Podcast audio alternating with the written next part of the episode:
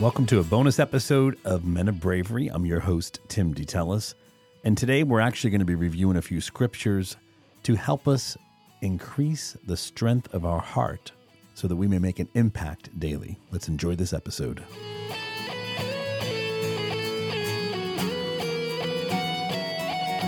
The first scripture we're going to open today is in 1 Corinthians chapter 16 verse 13 and it reads, "Be on guard, stand firm in the faith, be courageous, be strong." So why is it important for us to be on guard? Well, it has to do with pollutants and it has to do with what could cause us to delay and distract our actions to make an impact because discouragement fuels us to go in the opposite direction. So we need to stand firm in the faith. We need to be courageous. We need to be strong. So guard your heart, guard your mind, guard what could pollute you, discourage you, delay you, and unfortunately give you self doubt to not take the action to make the impact.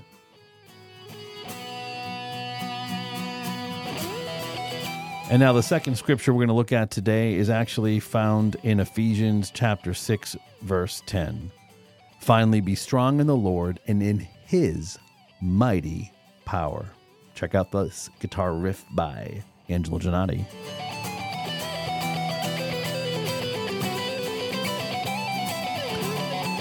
Yeah, that's powerful, but here's the fact. It says in Ephesians 6:10 to be strong in what? The Lord and in his mighty power. Yeah, Angelo can rip that guitar, and that's pretty powerful, but we must find our confidence in the Lord and in his mighty power. That gives us the fuel to make an impact today. I hope this helps you live a life of impact as you are a man of bravery. Together, let's be men of bravery and make an impact today so that we will have a legacy in the future. Thanks for listening to the Men of Bravery podcast. Sign up for the next five list at menofbravery.com. That's menofbravery.com.